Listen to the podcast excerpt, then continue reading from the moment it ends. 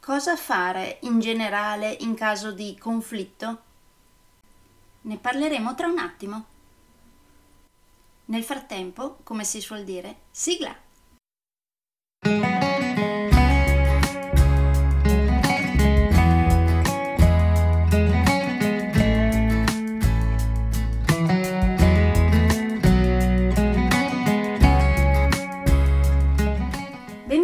Podcast Coach 3C, che molto semplicemente sta per consapevolezza, cambiamento e crescita, cioè i tre step basilari per il miglioramento. Di volta in volta vi parlerò di comunicazione, negoziazione, team e leader evoluti, gestione aziendale TIL, i quattro colori della personalità, self-leadership, talenti e career coaching. Saranno podcast brevi, in modo che possano essere davvero ascoltati anche dalle persone più impegnate. Io sono Stefania Tratto, vivo a Verona e sono business team e career coach, specializzata nel coaching neurosemantico, una tipologia di coaching che scava molto in profondità. Consulente certificata del metodo di analisi comportamentale 4Colors, utilissimo quotidianamente per ognuno, è in fase di accreditamento come coach ICF presso l'International Coaching Federation, tendendo sempre con molta passione al miglioramento continuo, all'eccellenza e alla professionalità.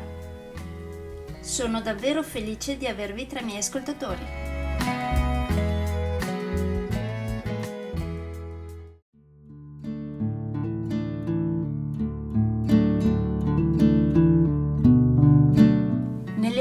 Due puntate del podcast Negoziazione abbiamo visto come dare un feedback ben fatto e gli errori tipici nell'arte di darlo e riceverlo. Quindi, come abbiamo visto, molte volte durante la ricezione di un feedback si rischia di far partire un conflitto. Quindi oggi vediamo cosa fare in caso di conflitto in generale sia che parta da un feedback non ben accettato, sia che parta in qualsiasi altro momento. E questi consigli possono essere utilizzati sì all'interno dei team, però anche fuori nella vita normale. Quindi per qualsiasi conflitto quotidiano. Dunque, il primo consiglio è di partire da un punto in comune. Invece che cercare ciò che l'altro sta facendo o dicendo diverso da noi, proviamo a cercare i punti in comune. Quelle cose che ci possono far avvicinare invece che allontanare. Il secondo consiglio è di chiedere alla controparte di aiutarvi a comprendere le sue ragioni. Capirete che chiedere alla controparte di aiutarvi a comprendere le sue ragioni è una domanda che genera accoglienza invece che scontro. Il terzo consiglio è di resistere alla tentazione di programmare una risposta immediata o una replica nel senso che se questa persona ora ci sta spiegando le proprie ragioni, se noi non ascoltiamo per bene, attivamente, e invece siamo lì che cerchiamo di programmarci una risposta o una replica, non ascolteremo davvero, ovviamente, le sue ragioni. Quindi la precedente domanda accogliente sarà stata inutile.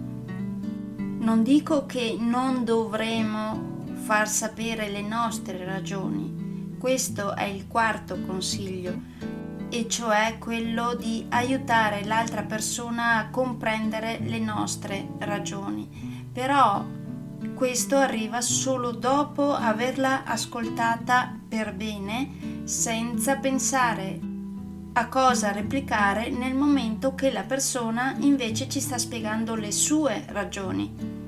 Quindi prima ascoltiamo le sue ragioni, dopo averglielo chiesto in modo molto accogliente, ascoltiamo e solo dopo l'aiuteremo a comprendere le nostre, dopo averla ascoltata per bene. A quel punto, dopo aver sentito le ragioni di una e dell'altra parte, cerchiamo di spostare in avanti la conversazione. Il che non vuol dire bypassare il tutto, tirare un segno e stop. No, vuol dire cercare soluzioni che guardino al futuro.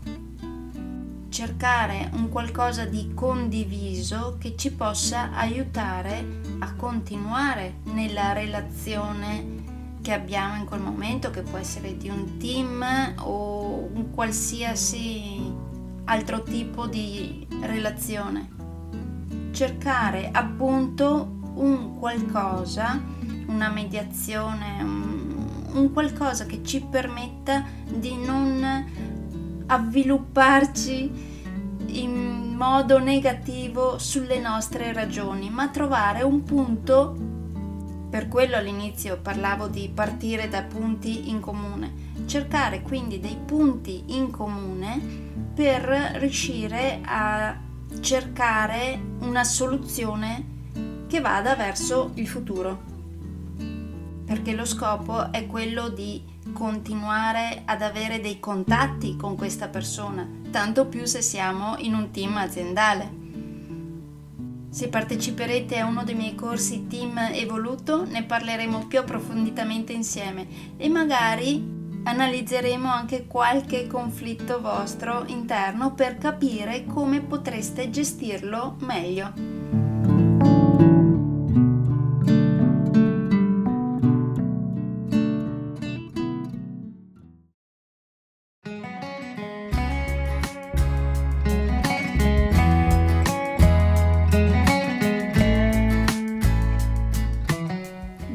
Per oggi è tutto. Se volete avere più informazioni su ciò di cui vi ho appena parlato, andate sul mio sito www.stefaniatratto.com dove, oltre a tutte le informazioni sui miei corsi e sui miei libri, troverete anche i miei recapiti per contattarmi per organizzare corsi in aziende, scuole oppure per gruppi di privati, per effettuare test personalizzati for colors o per sessioni di coaching per aziende o per privati, di persona oppure online. Spero di avere il grandissimo piacere di conoscervi. A presto!